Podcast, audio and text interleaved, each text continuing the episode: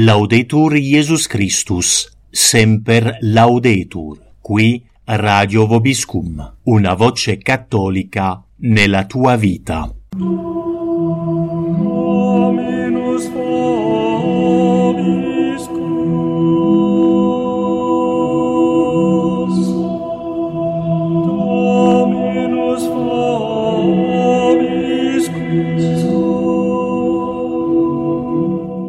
Oggi ospita ai microfoni di Radio Vobiscum Danilo Quinto. Ci espone le ragioni per le quali i veri cattolici non possono scendere in piazza domani 20 giugno 2015 per partecipare alla manifestazione di Piazza San Giovanni a Roma promossa dal comitato Difendiamo i nostri figli. Buon ascolto a tutti.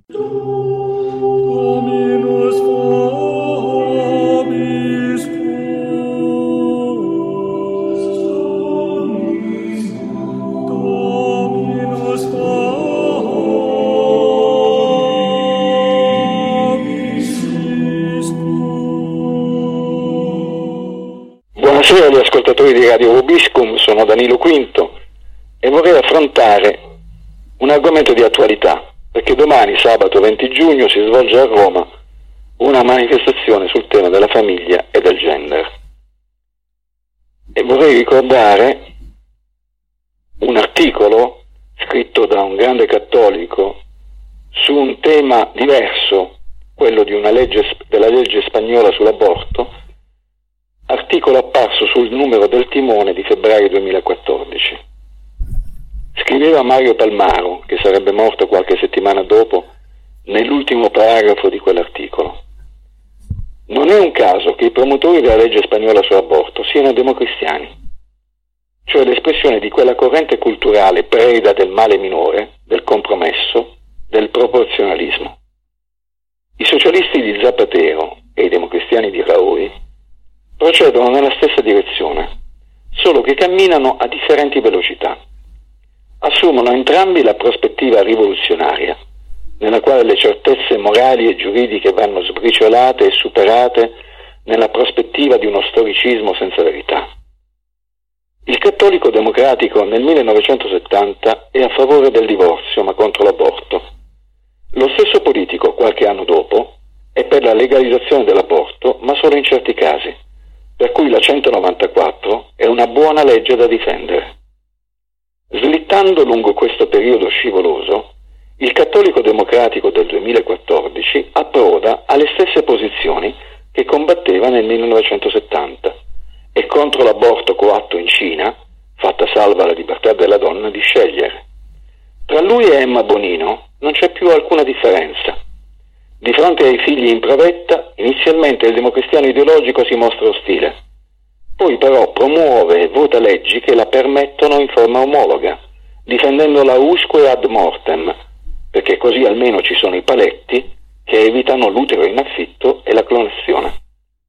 Il democristiano ideologico si batte contro il matrimonio omosessuale, però è pronto a trattare sulle unioni civili. Non vuole le adozioni per i gay, ma fino a quando la penserà così? Questa deriva, continuava Palmaro, è praticamente inevitabile. Se nessuno difende più l'esistenza di una misura oggettiva, la insegna, la predica, si batte per essa. Se manca un ideale dichiarato e immutabile, tutte le partite saranno giocate inesorabilmente a ribasso. L'icona di questo partito proteiforme potrebbe essere la volpe e l'uva di Fedro. Nessuno fa più fatica per inseguire il bene, accontentandosi di ciò che è a portata di mano. L'importante è restare in qualche modo al potere, dichiarando di difendere non meglio precisati interessi della Chiesa. E il problema è che l'elettore, perfino l'intellettuale cattolico, scambiano democristiani ideologici per campioni dei principi non negoziabili. Il democristianismo ideologico si alimenta di due preoccupazioni molto ingombranti.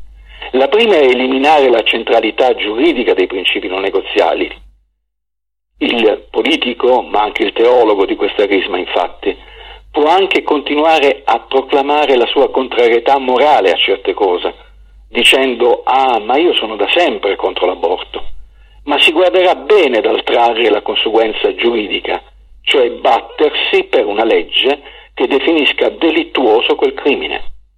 La seconda motivazione attiene al rapporto con il mondo. Se dico che una legge è gravemente ingiusta, entro in conflitto permanente con lo Stato, le istituzioni e gli uomini che le rappresentano. Se incontro il Presidente della Repubblica, che ha accumulato 6 milioni di bambini uccisi con l'aborto con i soldi dello Stato, qualche cosa gli devo dire pubblicamente. E probabilmente non mi viene nemmeno in mente di premiare tale Presidente per il generoso e sacrificato impegno nella promozione dei diritti della persona, come ha fatto l'Università Pontificia Lateranense nei confronti di Giorgio Napolitano. Fin qui Mario Palmaro, che tra i tanti lasciti che ha donato a coloro che gli hanno voluto bene, ve n'è uno che è il più importante di tutti, l'amore per la verità, che non si può mai piegare ai compromessi. Ricordando questo insegnamento, qualche giorno fa ho scritto con umiltà per Radio Spada un articolo sulla manifestazione che si terrà domani a Roma. Scrivevo in quell'articolo, da sempre il potere massonico internazionale ha inteso utilizzare i cosiddetti diritti civili come primo strumento di un nuovo ordine mondiale che ha finalità di carattere solo economico a vantaggio di elite. Questa è stata la logica con la quale si è mosso l'intero sistema delle Nazioni Unite, finanziato in maniera massiccia da decenni per sviluppare politiche antinataliste favorevoli all'aborto, ai sistemi contraccettivi e alla sterilizzazione di almeno 150 milioni di donne nel mondo. Oggi la teoria del gender è il grimaldello attraverso il quale si vuole definitivamente distruggere la legge divina per portare a definitivo compimento quel disegno. I referenti parlamentari del mondo cattolico disseminati nei vari partiti e partitini, come ha indicato si dovesse fare il cardinale Camillo Ruini a metà dello scorso decennio, che conoscono molto bene questo piano, sono pronti, come hanno fatto i loro antenati democristiani con la legge 194, op- ad operarsi per ottenere un compromesso sul disegno di legge Cirinà, che prevede le unioni civili tra persone dello stesso sesso. Sarà solo la prima di una serie di leggi che nei prossimi mesi saranno approvate, la legge sull'eutanasia innanzitutto, perché a Matteo Renzi conviene dedicarsi a questi temi, dopo aver fallito sul piano delle riforme per conservare il consenso e quindi il potere. Per questa ragione è stata convocata la marcia del 20 giugno che si svolgerà a Roma a una settimana dal Gay Pride, rispetto al quale nessuno dei convocatori della marcia né dei referenti parlamentari ha inteso dire una sola parola. Grazie all'apporto decisivo del cammino neocatecumenale definito da Bergoglio un vero dono della provvidenza alla Chiesa dei nostri tempi, nonostante le tante documentate critiche che sono state rivolte negli ultimi decenni nei confronti del fondatore, il potitore spagnolo Chico Arguello e le pratiche disinvolte di queste comunità, si prevede che in piazza San Giovanni sabato prossimo vi saranno almeno 300.000 persone.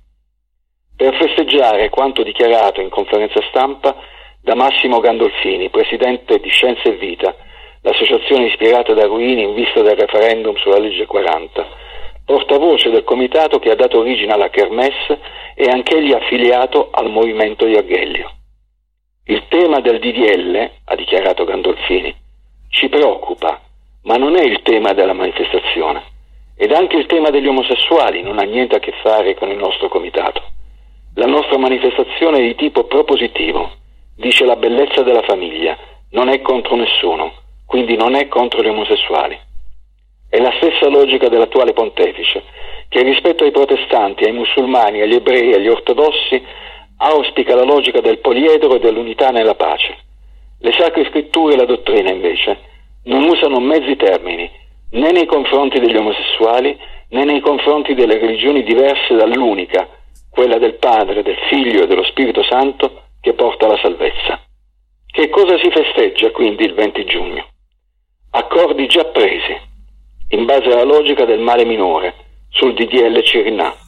Una presa in giro? Anche, ma soprattutto la presa d'atto che al cosiddetto mondo cattolico non importano più nulla i principi della legge divina, nel senso che non li afferma e si preoccupa solo di dire che le manifestazioni che organizza sono aconfessionali, come se ci si dovesse vergognare di essere testimoni del Vangelo di Gesù. Del resto perché? legislatori laici e loro corifei dovrebbero difendere questi principi se le loro stesse guide se ne disinteressano? Fin qui il mio intervento, l'articolo pubblicato da Radio Spada qualche giorno fa, che è stato preso a pretesto da alcuni per rivolgere nei miei confronti un'aggressione personale fuori luogo.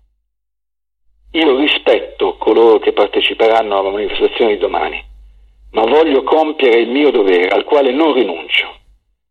Voglio metterli in guardia da coloro che già nel passato hanno dimostrato di essere succubi della logica del male minore e del compromesso, come quei tanti parlamentari cosiddetti cattolici, molti dei quali saranno presenti alla manifestazione di domani, che hanno sostenuto appelli a favore di Radio Radicale perché la radio di Pannella e Bonino riceva ogni anno dallo Stato 10 milioni di euro per la sua attività. Quale credibilità possono avere questi personaggi? Quale apporto, mi chiedo, possono dare alla verità e alla difesa dei principi della legge divina? Quali prom- compromessi ancora si accingono a fare per distruggere definitivamente la famiglia, così come l'abbiamo intesa da due millenni a questa parte, e per sottrarre ai genitori il compito di segnare ai bambini la sessualità, consegnandoli alla logica perversa del pensiero unico omosessualista dominante. Ecco, sono queste le domande che pongo a tutti coloro che parteciperanno a questa iniziativa del 20 giugno alla quale io personalmente, per le ragioni che ho detto, non parteciperò. Grazie a tutti e speriamo di risentirci su Radio Vobiscum. Buona serata a tutti.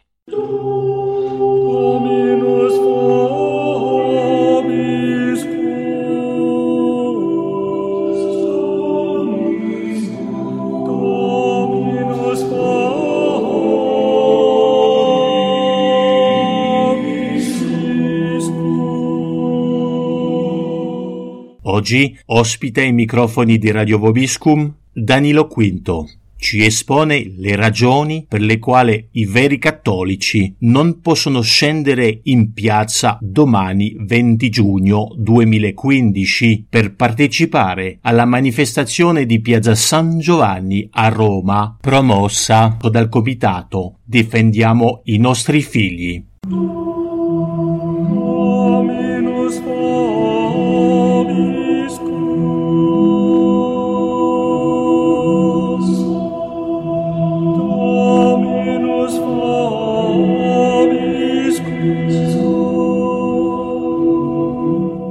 Laudetur Jesus Christus, semper laudetur. Qui Radio Vobiscum, una voce cattolica nella tua vita.